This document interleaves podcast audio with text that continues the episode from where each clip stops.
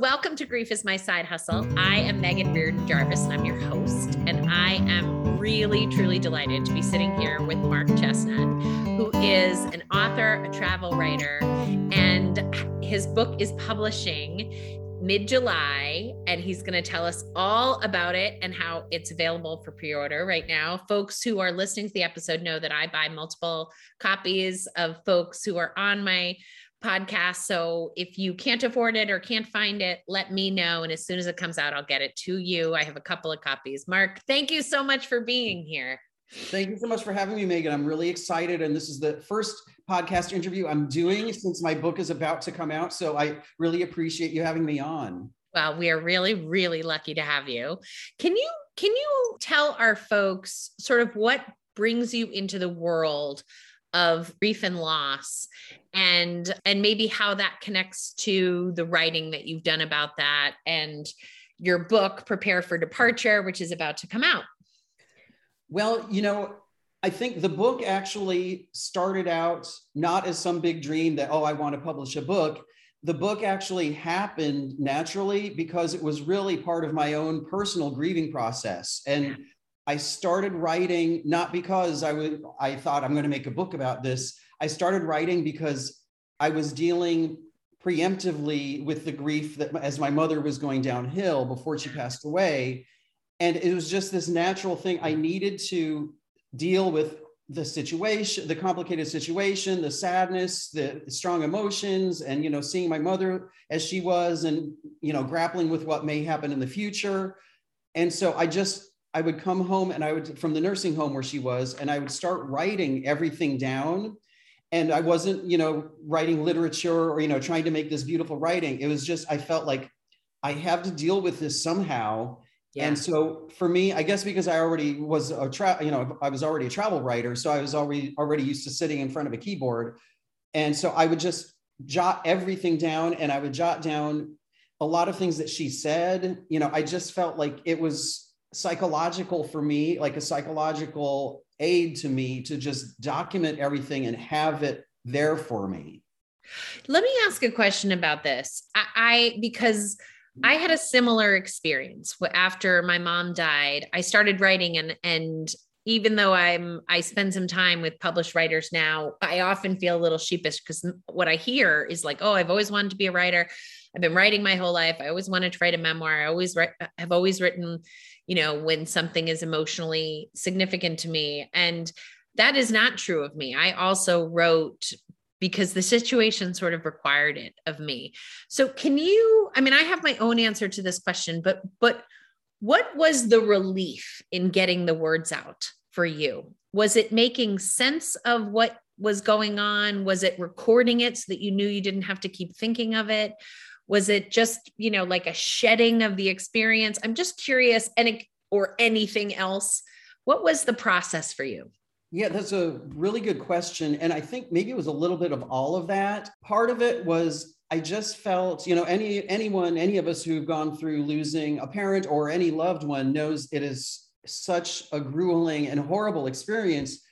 It's just it's too much to bear, you know, it's too much to keep inside in some ways. And so you know, part of it. So I needed to release it. And so writing it down, I think it was really maybe two things. And one way, it was that, that like I needed to write down how horrible it was yeah. to like, so, so that it would be on paper or well on my screen and it would, but it wouldn't just be hanging on so heavily in my mind, even though it did still hang there. Yeah. And I also obviously relied on, on my husband as well because he was provided a lot of emotional support. So that was critical too, but it uh-huh. wasn't enough. And so I needed to document it. The other reason why I think I started writing is because, like, you know, I was so afraid, I was dreading losing my mother. And in a way, I knew that this these maybe our final weeks together, our final months together. And so even if, if it was not the most fun experiences that we're having that point, it I knew this may be our final th- the final things we go together go through together. So by documenting it, I didn't want to lose or forget what what we've gone through. And so it was a way of kind of c- capturing that point in time and the memories of what we were going through together even though obviously yeah they weren't they weren't the most pleasant things towards towards the end but i just felt like i didn't want to lose that. And also but at the same time i needed to relieve myself a little bit by venting it out onto my computer screen i guess. I love that answer. I think it reminds us that grieving is a natural process and our body has its own instincts about what to do with it. And one of the things I'm thinking about clinically is often what I hear from folks when they've gone through a loss, whether it's a traumatic loss, you know, a sudden loss that's traumatic and their system is confused by it, or one that's more like what you had with your mom and I had with my dad, which was we're anticipating it, we're grieving it kind of as it's happening because they're actively dying in a diagnosis I think I think sometimes what we're doing is we're trying to make sense of it as it's happening, recording it, but also preserving memories, right? So sometimes we're preserving the good memories, mm-hmm. right? We want to we don't want the the moment of seeing someone whose body is no longer well and whose mind is no longer sharp to to occlude all of the other experiences that we had. And in order to do that, sometimes we do have to either write down the good childhood experiences or the positive moments so that they're right there for us to access, or we have to put the difficult ones down on paper so that our mind doesn't have to keep turning it over and only put that on the dashboard in front of us. And that's all we can remember. That certainly happened with my dad. I had a therapist point out to me, like, are you aware that when you talk about your dad, you're only talking about that 12 month period of when he died, but he was 80 when he died, which means you had seven, you know, you had your 42 years with him. What, you know, can we bring any of that back? And it was such a cracking open and a release to remember him as vibrant and alive and healthy. Would you tell us a bit about? First, I want to ask your mom's name Oh, sure. It's Eunice Chesnut. She had a very mm-hmm. unique name. It was. Oh, that's always... a great name. Yes, oh, I yes. love it. So, could you tell us about your experience with Eunice? I know she raised you alone, and I think I think the meat of some of your book is about this. But just sort of, you know, flesh out for us who it is that you loved and lost. Right. Well, yeah, and, and it's really interesting what you were saying about when you were uh, talking about your dad and how at first you were focusing on that. It was a 12 month period, I think you said, yeah. right? Yeah. In a way, it was similar with me, where at first I was just coming home and I was writing things down, or even when I was with her, when I was visiting her, if she said something that I thought was important, you know, she had a brain tumor and so she had a lot of memory loss but it wasn't quite the same as alzheimer's. You know she she yeah. was a little more with it than somebody with alzheimer's. So sometimes she'd say things and i'd be on my cell phone you know tapping out what she just said because i didn't want to lose that.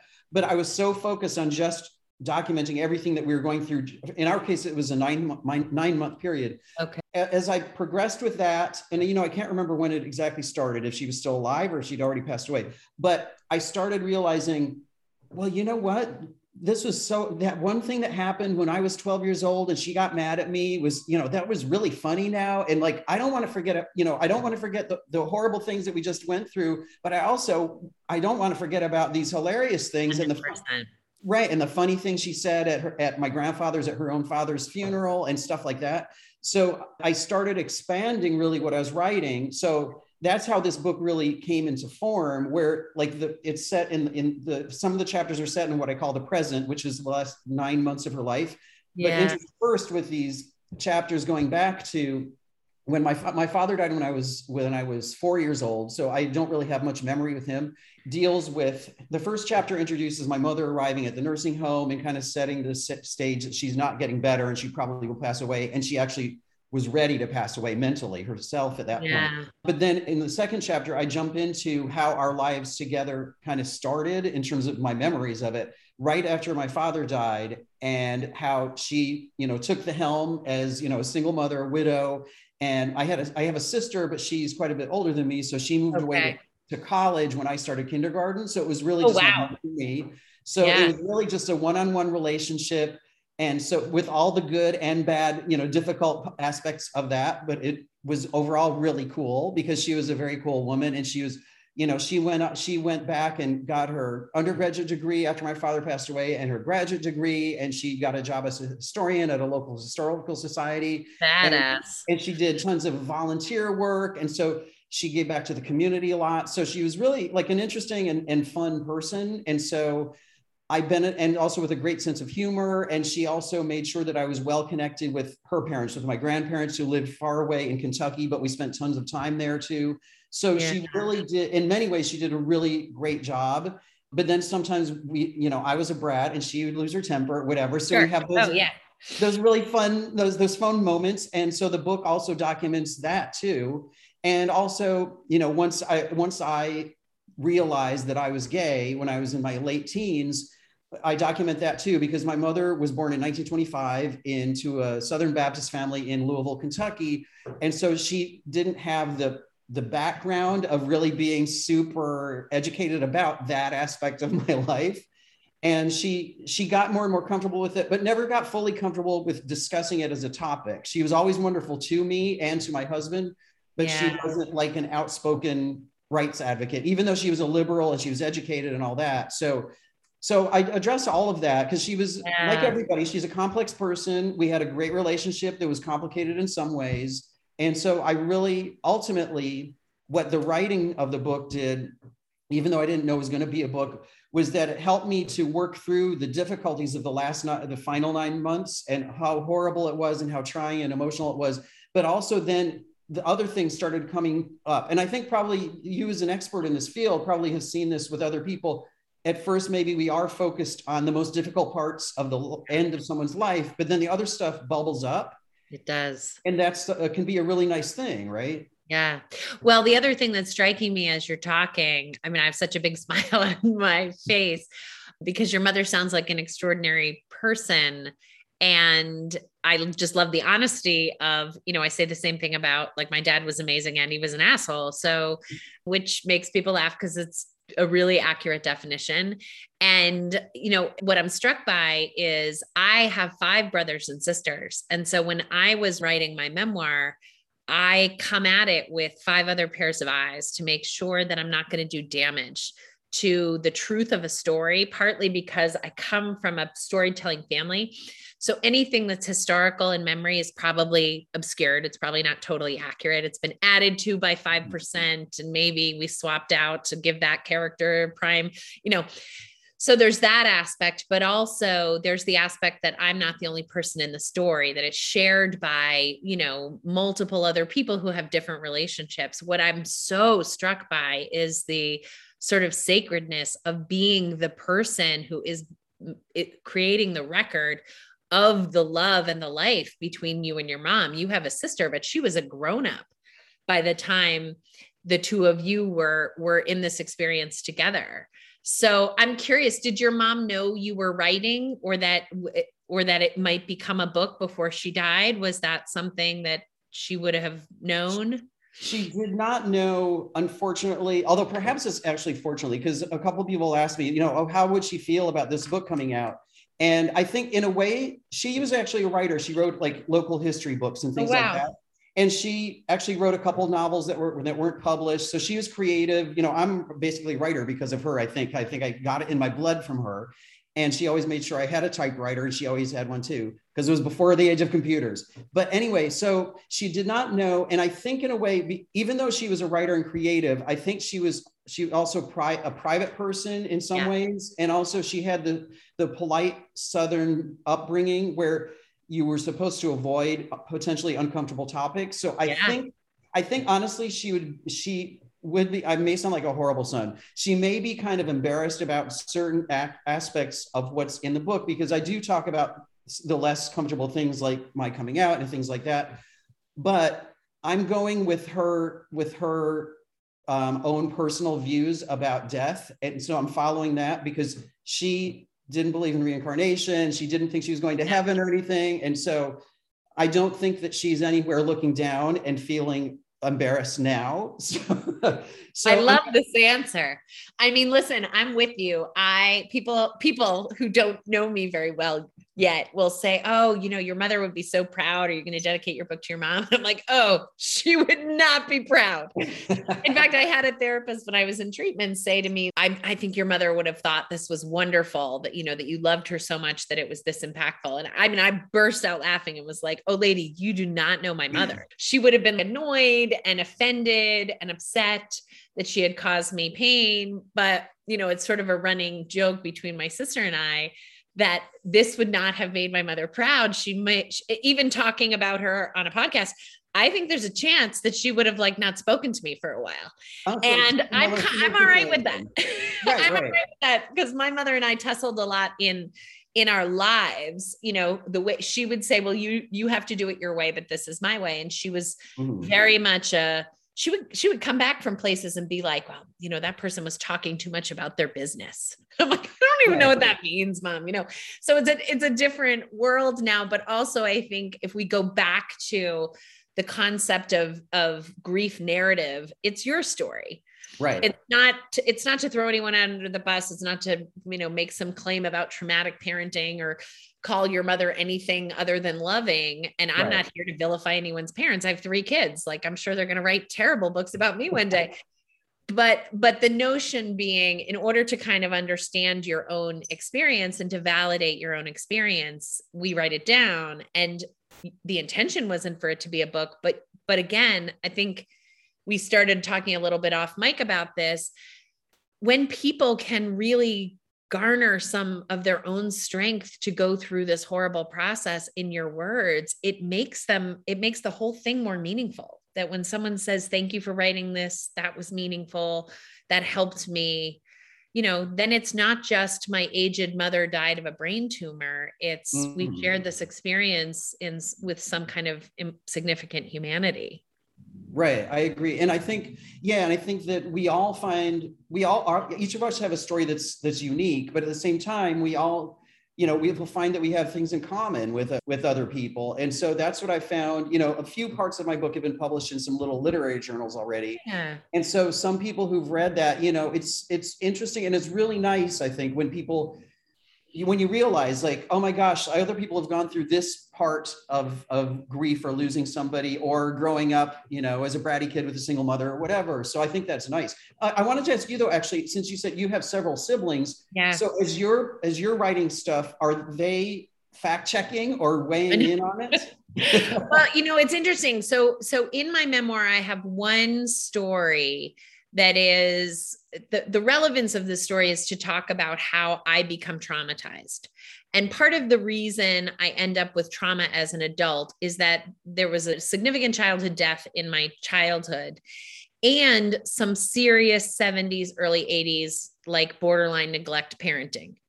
A parenting style that would get you absolutely arrested now, not because it was neglectful per se, but mm. because we just don't let kids have that level of lenience. And so there is a chapter in my book. For the most part, when I'm writing, I'm just writing, this is my experience. I don't name the names of any of my siblings. I just mm-hmm. say my brother, my sister. And it's a broad stroke, but in this one chapter, I mean, it, the story's not great, which is my parents went to Spain when I was 13 and left me in this farmhouse that was miles from anywhere with only my younger brother and sister who were nine and seven to you know get them to go to you know i have a 13 year old daughter. I look at her and i'm like oh my god i wouldn't leave you in the house for more than right. three hours. But they did. And i was left with them with my brother and sister for a week. And it was in the winter and the pipes in our farmhouse burst. Oh my gosh. So yeah i mean it's a pretty dramatic story. It it lives like I could I could film it as a movie. My older sister ultimately ha- helped out and was there and I did check it with my siblings. I did check and say is this your memory? Is this my older sister's memory is completely inaccurate. Nothing about what she says is true. It doesn't it doesn't jive with the other two. And that is her story in general. She doesn't get any details of any family story correct. I happen to have a really good memory, and that is true of me in therapy. People will say, like, I can't believe you remember the name of my childhood dog. Mm-hmm. So I was pretty sure I had the details right. When I checked with my brother who was there, he was like, I literally don't remember what you're talking about. I don't remember wow. it happening. I remember the story slightly, but I couldn't give you any details. And my youngest sister was too little.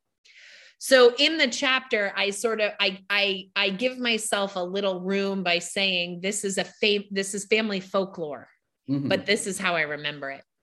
Right. And and then for the most part, anything that I'm not sure about, I sort of take a vote amongst the siblings. Now I have one sibling that's not interested in the fact that I'm writing about family stuff. And so I haven't, we haven't communicated about it. It's not, I think it's uncomfortable. Uh, and I think actually that sibling will be surprised when the book comes out to discover there's nothing uncomfortable in the book. It really is, it really is a story about what happened to me, not about bad things that didn't go well in my family so yeah so so the historical memory of the family is and i think anyone in big families would tell you that this is the case. It is an untrust it is not a trustworthy narration. You can't totally trust the narrator. You have to you have to take it all with a grain or two of salt for sure. Right and I think that's one reason, you know, sometimes uh, memoir is referred to as creative nonfiction because it is nonfiction, but no one can remember every single word that was said in 1972 between uh, siblings or between a mother and daughter or whatever. So yeah, I mean, it's it's it's a it's our best recollection of what happened. But they say, you know, you want to make it emotionally truthful, and so you can you can make it emotionally extremely accurate, even if if some people might have different versions of the memory. Would your mother have argued content with you? Because I think mine would have. You know, there were like, if we got all my siblings around the table, you know, we have this one story about like there was a big piece of luggage and we used to zip each other into the suitcase and carry each other up and down the stairs. Which again, like that sounds like a story of a ch- uh, that ends with it's the and the child died of suffocation. It was like one of those hard hard suitcases from right, the, the old fashioned kind. Oh, I love that. right. So just, you know, a horrifying idea. But when we would tell that story from my mother, she would say that never happened. That never happened. And it's like, well, you weren't there. But she would say that never happened. I never would have let that happen. And we would laugh about it. But would your mother have a differing point of view or think like even even in your coming out story, would she say, I did an extraordinary job? I was welcoming and you know would there be would there be content argument if you guys were going to talk about it or would there um, be general agreement?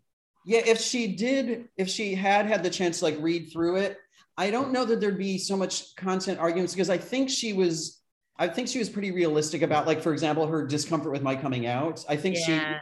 she she she recognized that it, you know that that she and she may have felt felt bad about it too but yeah, so I don't think so. I mean, in terms of like some of the funny stories, kind of like your suitcase story, which yeah.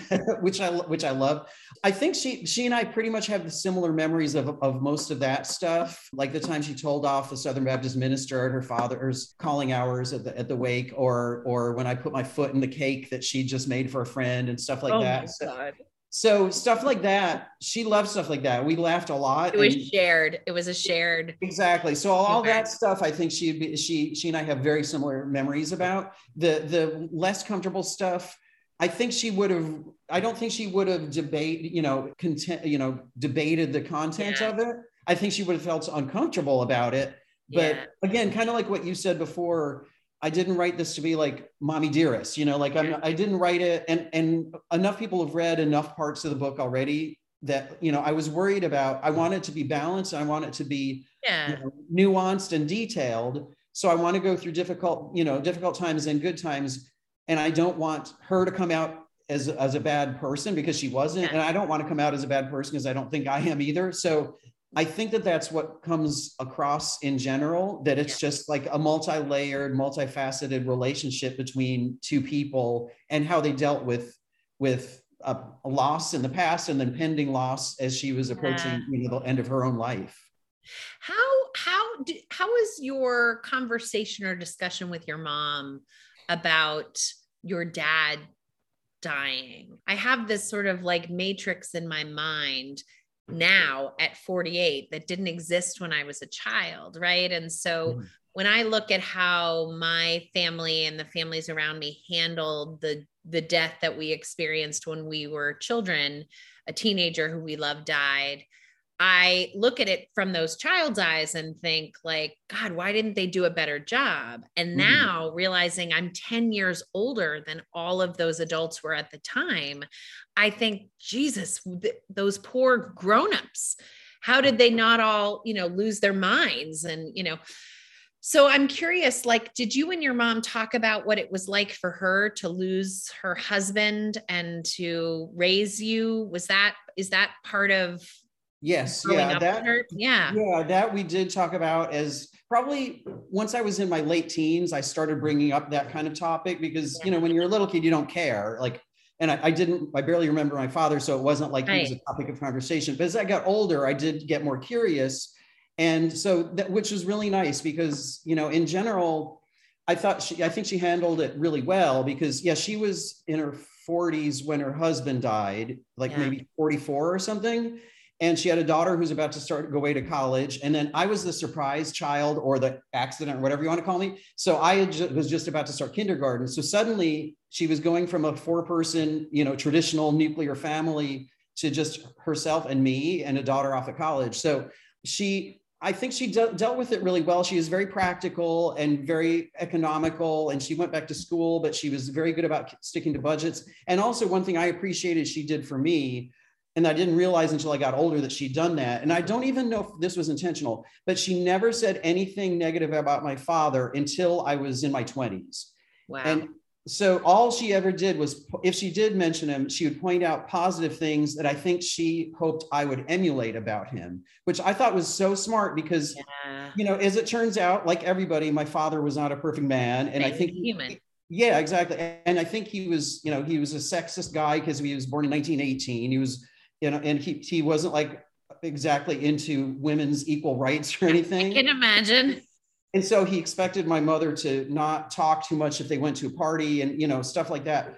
But I didn't find out any of that when I was growing up. She would just tell me things like how he was so in favor of the black civil rights movement and you know against he was so against discrimination and also like you know, it didn't matter if you were the president of the college where he worked or if you were the janitor, he would always go out of his way to say hello to people and ask how their family was doing. Like she would tell me things like that, which was really good because it wouldn't have done if I had if I were nine years old, I wouldn't know how to process if she said your father was a jerk and he was sexist. Yeah. So later on, she started telling me that part of about that yeah. part of him, but more complex. Yeah, and by that time I was at an age I was an adult, so I could understand like okay, well that makes sense, kind of that he was you know not the most progressive husband for you because he of his where he was born and when he grew up. But i thought that was really good about how she did it.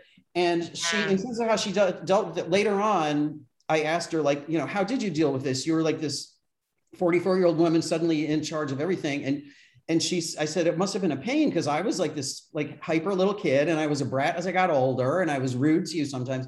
And she said well you you know she said you just have to do what you have to do.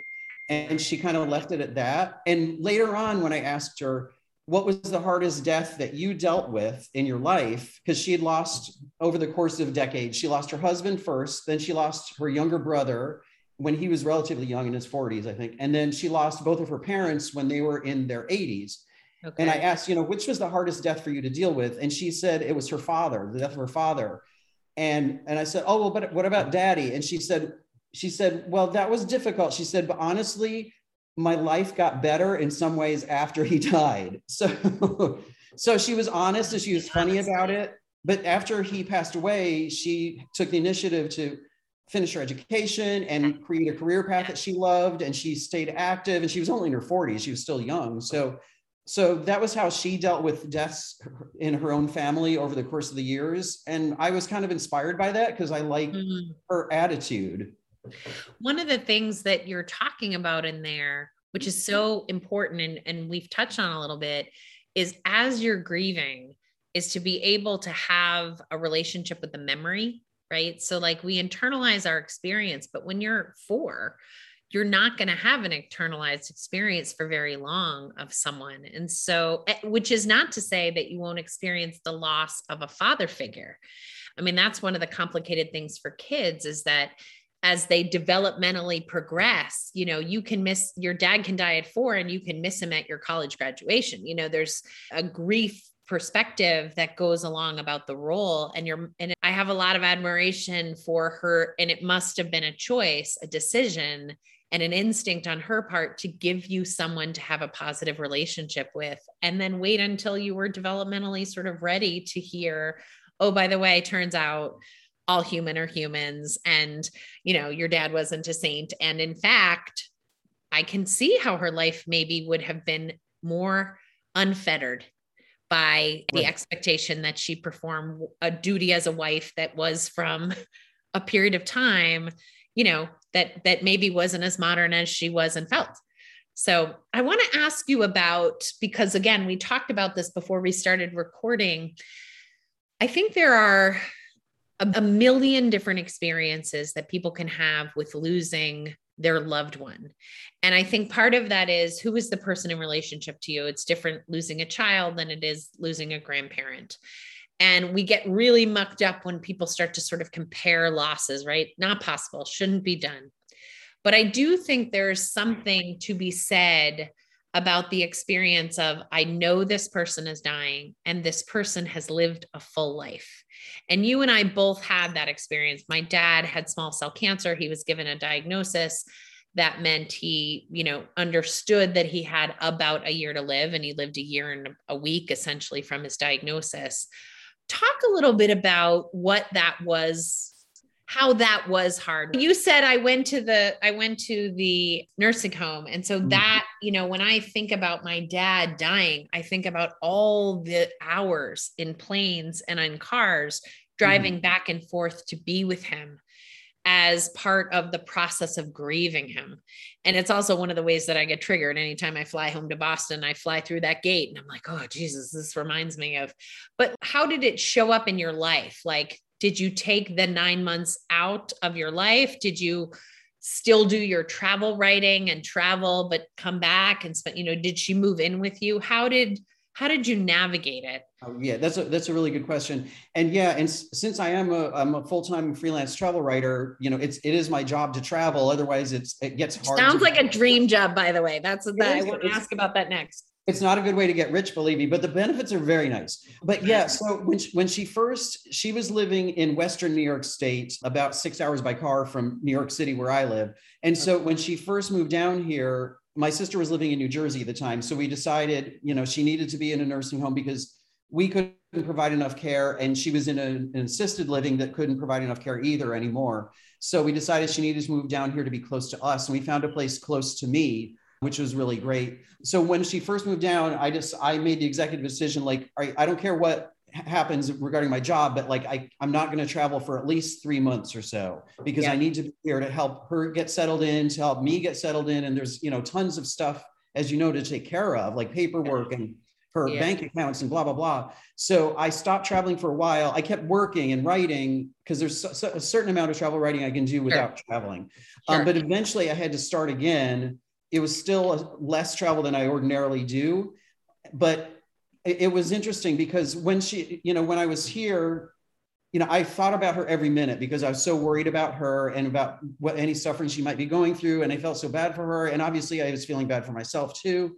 I thought about her every minute of the day, basically, even when I was working. When I traveled, and my husband and my sister and some friends encouraged me. They said, you know, you need to travel. It's your, not only is it your job, but you deserve it's you have to take care of yourself emo- emotionally too. So it's good to get away for a little while. So I would go away for a few days on a work trip, and during those times, that time away, in a way, it was it did help me to rejuvenate a little bit. I still thought about her every day, but not every single minute because there were distractions. And for a while, I think it was good to have distractions for a little while. Ah.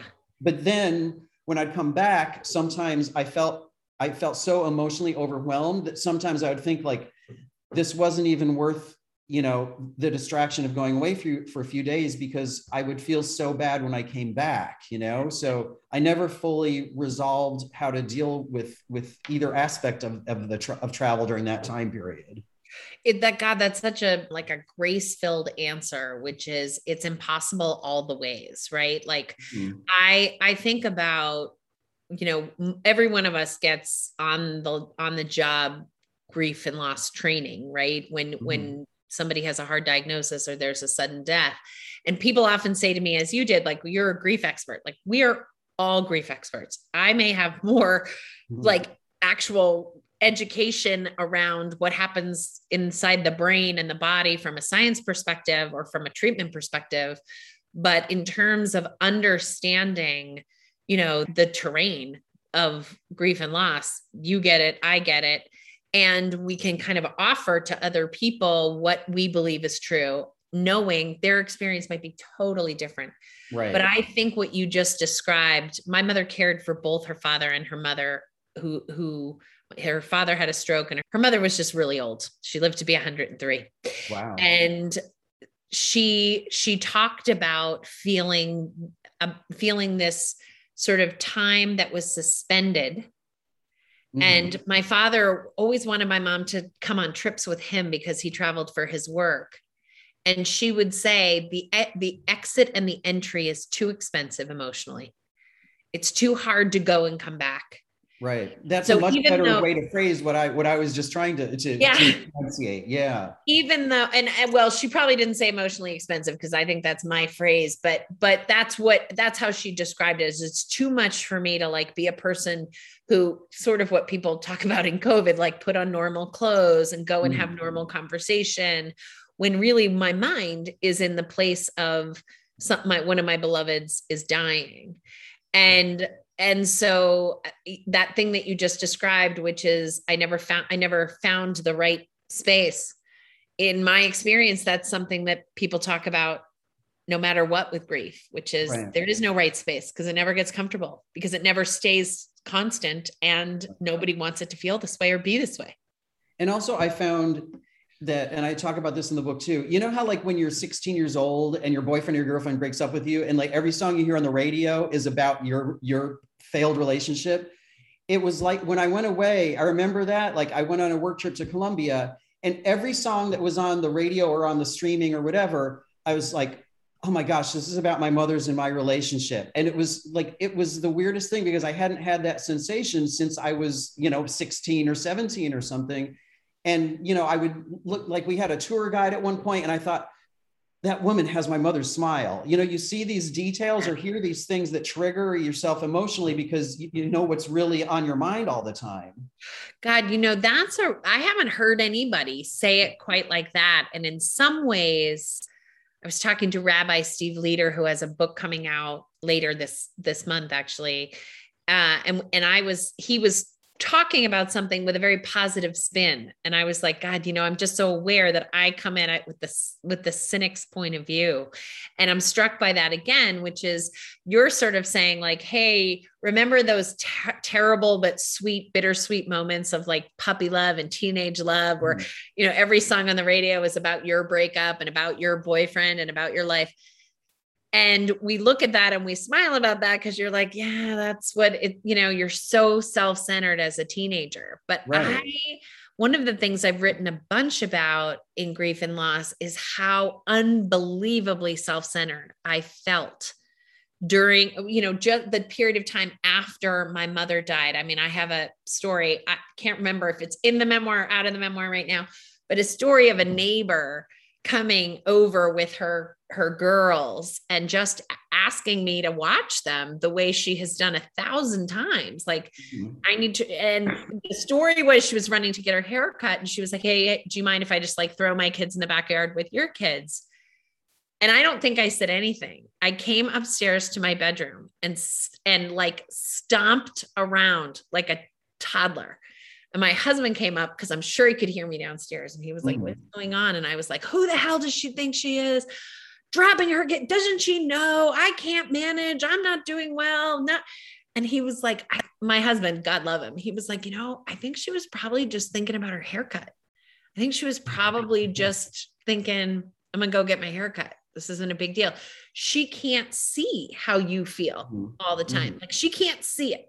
And I, that was so hard for me because I felt like there was like the cure was playing behind me at all times and that my misery was coming out of my pores and that it was something that uh, that people should be able to identify right away. And i didn't want anyone to be able to see it. I felt so self-conscious. And so when i would do things like this happened all the time and actually it still comes and goes someone would say like oh i'm going home to see my dad for his 86th birthday and i'd be like how come you got six more years i wouldn't say this out loud but in my head i'd do this math like how come right. you got your dad for six more years and i got my dad your dad isn't even a nice dad you know and i and then i'd feel shitty and crappy about myself for doing that. But I think that thing that you're describing, which is the way that you feel and your experience follows you, mm-hmm. regardless of whether you're on work travel somewhere else.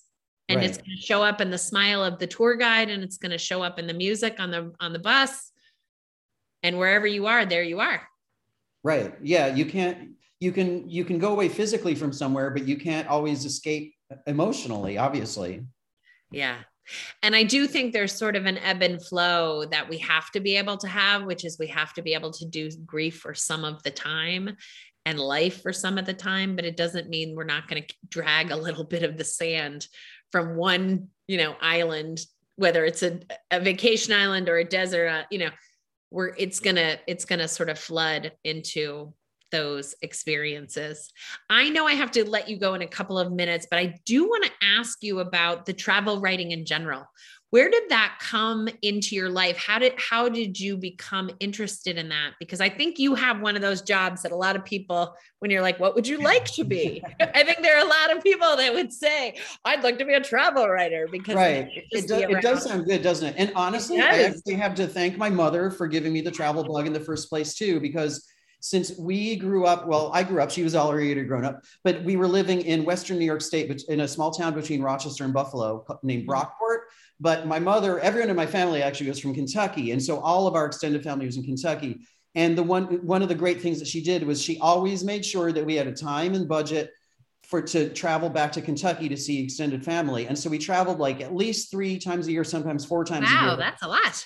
Yeah, it was a lot, and we drove most for uh, most of the times except for Christmas we'd fly, and so all ever since I don't even remember when I started traveling because it was every year for all of my life, and it was always the most exciting thing that I ever did. You know, it was the thing that I looked forward to, and also I was a misfit kid. I was made fun of in school and blah blah blah, and so back at at home, you know, I felt like I didn't fit in all I had to do was like fly or drive to Kentucky, and everybody was nice to me. They give me presents, and and also since I was like the the surprise kid, I was the young, always the youngest kid around. The baby. So I was spoiled, so I was.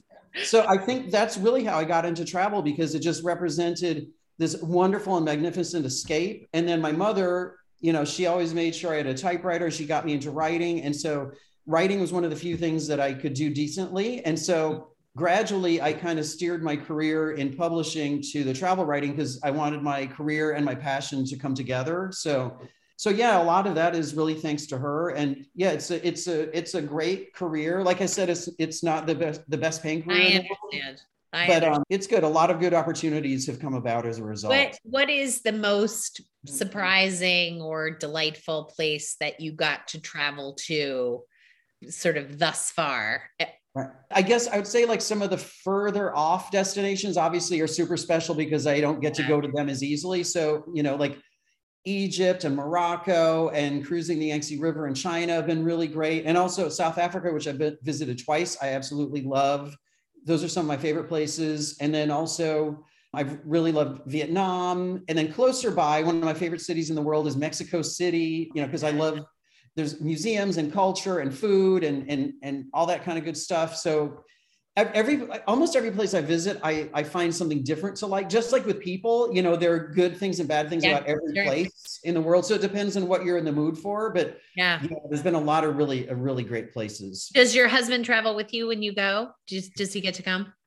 Sometimes, yeah, he has a regular job, you know, like an ad agency. He also has a job, shockingly. Yes, yeah, yeah, that's how I get my health benefits, actually. So I love him for that. Yeah. So yeah, but sometimes he does. He luckily he's been with his with his ad agency for so long. He has a lot of vacation days, so oh, he travels with me maybe like thirty percent of the time, which is pretty good. Yeah. So he loves my job too because if I can get him into a really nice hotel for free, then he loves me more than I mean, ever. Who wouldn't love that? Right. Who, who, wouldn't?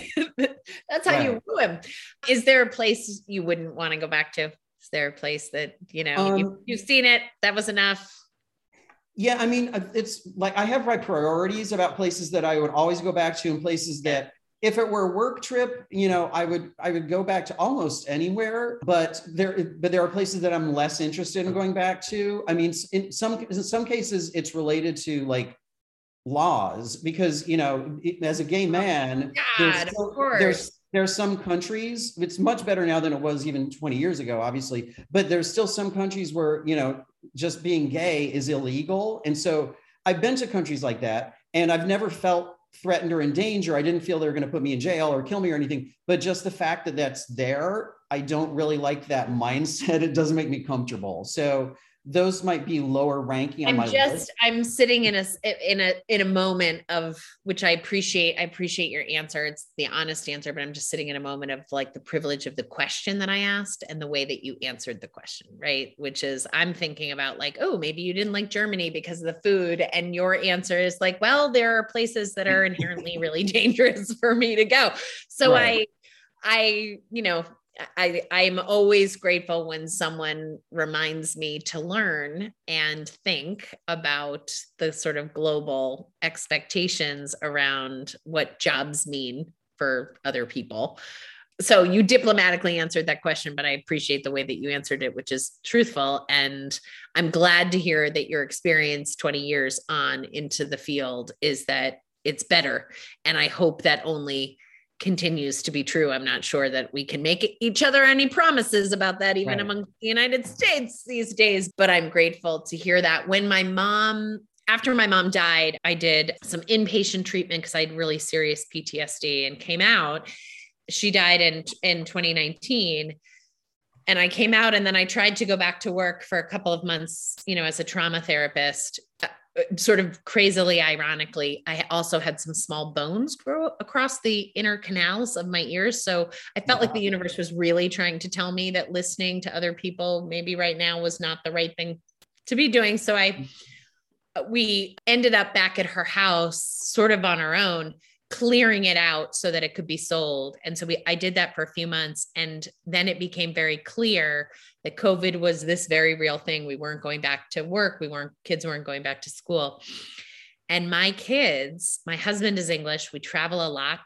My father worked for an international trade association, so any conversation you had with him involved, you know, when he was in Paraguay or Portugal, he spoke seven different languages so the the concept of sort of the globe being a place was really is really known to my kids and my family. And my husband also travels a ton to crazy places like siberia but i've never been out west. I've never been at that point further than texas.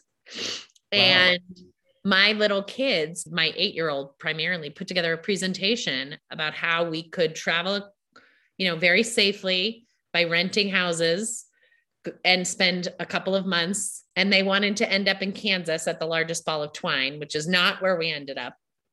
But they put together this proposal and we did it. We got so in cool. our SUV and drove across the country to see all the things that we hadn't seen. It you talk about the the travel and the writing as sort of a legacy that you were infused by by your mom and her passions and your experiences.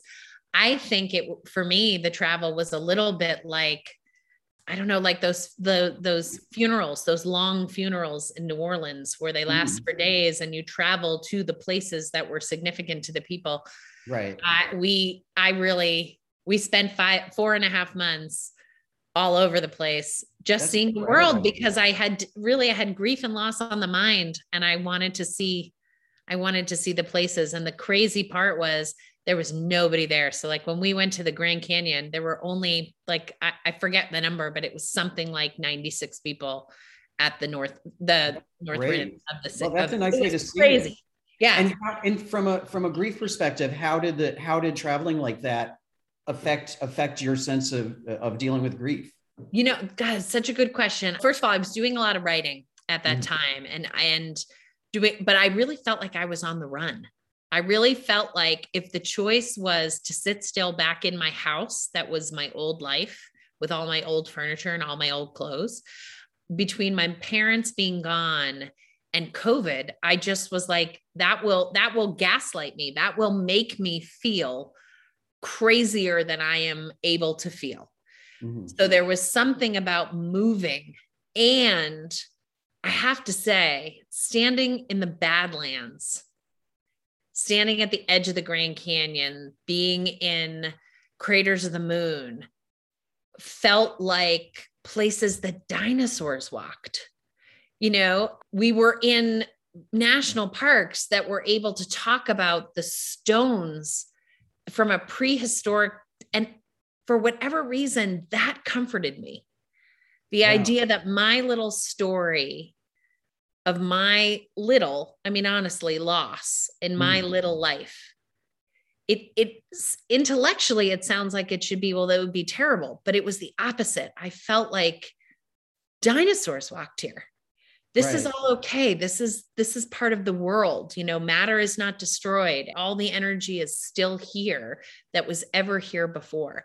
So the smallness of me you know multiple times we went to dark skies where like in idaho where just the number of stars we could see was insane mm-hmm. i'd never seen anything like that and i found that to be maybe just spiritually quietening in a way that I think I craved and felt drawn to, which sort of brings us back to that circle of like people are innately drawn to heal mm-hmm. in ways that you know writing is one of them exercising is you know there's a million baking you can sing you can do sculpture you can but you are rarely healing without doing something with the energy even if it's sleeping and resting Right, right. But yeah, and like you said, people, we all have different ways that we might do it, but there are things that we can do or places we can go that kind of help to open up our minds in a different way or help us to deal with things with, with grief in a different way, right? Yeah, because I don't think everybody's going to write a memoir. I don't exactly. know that that's a play even if even if they are doing some writing. I run a free grief writing workshop and I have people who are writers in there and I have people in there that are just processing through and you know we you don't have to start a cancer foundation you don't have to build a giant wall or donate a library but i do think there is a before and after in profound loss and pretending that you're not significantly changed and impacted doesn't usually work for people. So finding mm-hmm. something that feels like wow i did that or or i you know use that tool. And i you know again i hope everybody who is listening and thinking about writing does do some writing because we need everybody's story. You know we're we're working against a world that's been quiet about grief and loss in a way that's been detrimental to us but right.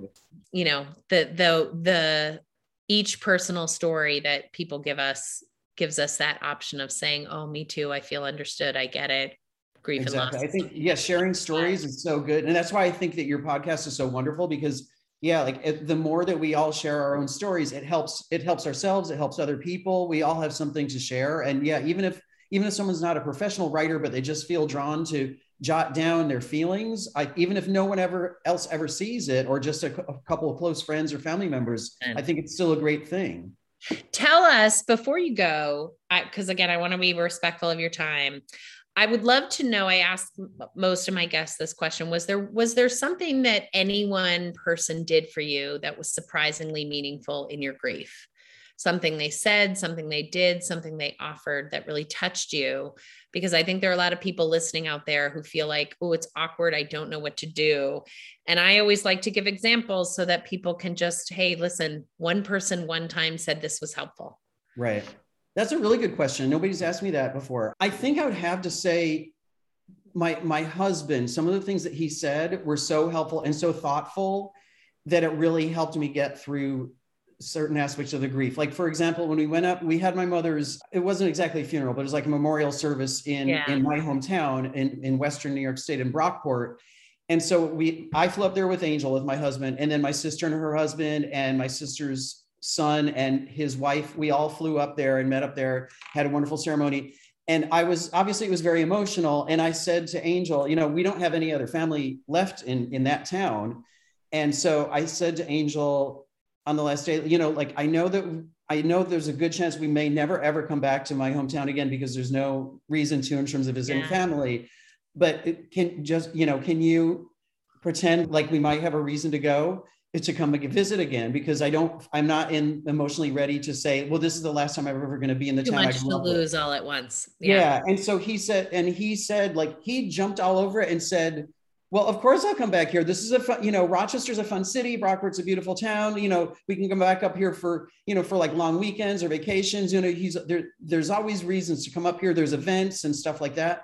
So he didn't just like humor me, but he got enthusiastic in his support and that just made me feel so good because you know i was and it turns out we have been back since then oh, i really love nice. that god and, that's and gonna, such a good example yeah just i think just having loved ones around who can you know know when to when to say the right comforting thing and with enthusiasm. Yeah. And even if i myself knew that it might not be true eh, but it turned out being true we did go back. And we were going back again this fall to promote the book. But i think just having loved ones around whether they're friends or family is so important right? And for them to to almost like humor us sometimes when we need to be humored you know yeah, but even in that example, it wasn't humor. What I I think I described that as sort of like I don't know, picking up what you're putting down, like taking your lead. Which mm.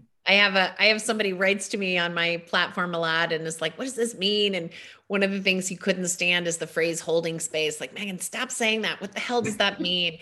and I get it, right? Like, what does holding space mean? But I think that's what it means, like being with. And as you were saying that, I realized, you know probably my husband did something similar when the kids were like why don't we take this crazy trip and really what parents should have said in that moment was like that's kind of nuts guys like that's. You know we don't have the money for that and we don't and he just sort of looked at me and was like does that sound good and i was like yeah this sounds good and then it was just a thing we were doing and i think i think the attunement be trying to attune having someone who can attune to you is incredibly important in grief and loss. And uh, also your husband's name, Angel. I mean, come on. He He's probably doesn't do anything. He doesn't do anything wrong. Can you tell folks where to find you if they are interested in this, where to pre-order the book, how to follow your sure. work and you know, uh, hopefully get to a book signing and to a reading? How do how do we do all that? Absolutely, sure. I'll give you my website first, although I will note that you have to pay attention how my last name is spelled yes. because my ancestors were illiterate so it's markchesnut.com, but it's M A R K C H E S N U T.com. So there's no T in the middle of, yeah. chestnut, just the T, one T at the end. There's also a country music singer named Mark Chesnutt with two T's at the end. So don't get confused. I don't sing. Well, I do, but you want to want to hear me. It'll um, be great. Also, right. You can also follow me on Instagram, Mundera, which is a name that I made up. It's like my little brand, M U N D E R A. So that's easy to find me on Instagram. And if you go to the markchesnut.com site, or actually if you go to Mundera on, on my Instagram account, there's a link to my own website. And there you'll find details about the book and also links to my travel articles because I love sharing travel advice and travel tips. So people like, you know, email me or message me on Facebook or, or Instagram and ask me for travel advice. So feel free to do that too. And oh, um, and then also, of course, you can find the book on, on Amazon.com and BarnesandNoble.com and IndieBound, which is independent booksellers, which is good to support too. So if you just look for Prepare for Departure, Mark Chesnut on any of those platforms, you'll find it.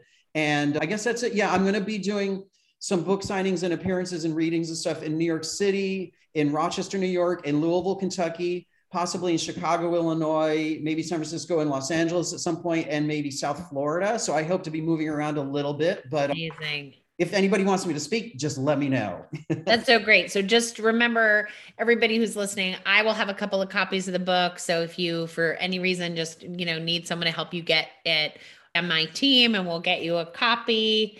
I have you know limited numbers, but uh, but I've never run out of books when I'm doing this. So so let me know what you need. Also, if you read the book and love the book, even if you're just loving the first 25 pages, go and give it all the reviews because that actually really matters review our podcast. If you like this conversation, go onto Apple, go into the show. You know, give us five stars, say that what you loved, because it really matters getting this to ears for other listeners. And I will put in the show notes all of the links and your Instagram. And that way you'll be able to find Mark and his book out there in the world and connect at a book signing or have him come and talk to your book group or any, you know, get some travel tips. This has been an incredibly lovely conversation. I'm really grateful to your team for reaching out. I can't wait to read your book. I'm pretty voracious about other people's memoirs. So I will do everything that I just said, which is give it all the stars and all the things. And you'll definitely hear from me because we I travel all the time, I'm going to France, south of France with my family in the summer we travel everywhere. That's how we spend the very little bit of money we make doing these things. And any tips that I can get, I'm going to tap you for. And like, if we don't have something prepared, go see him, okay. go buy his book.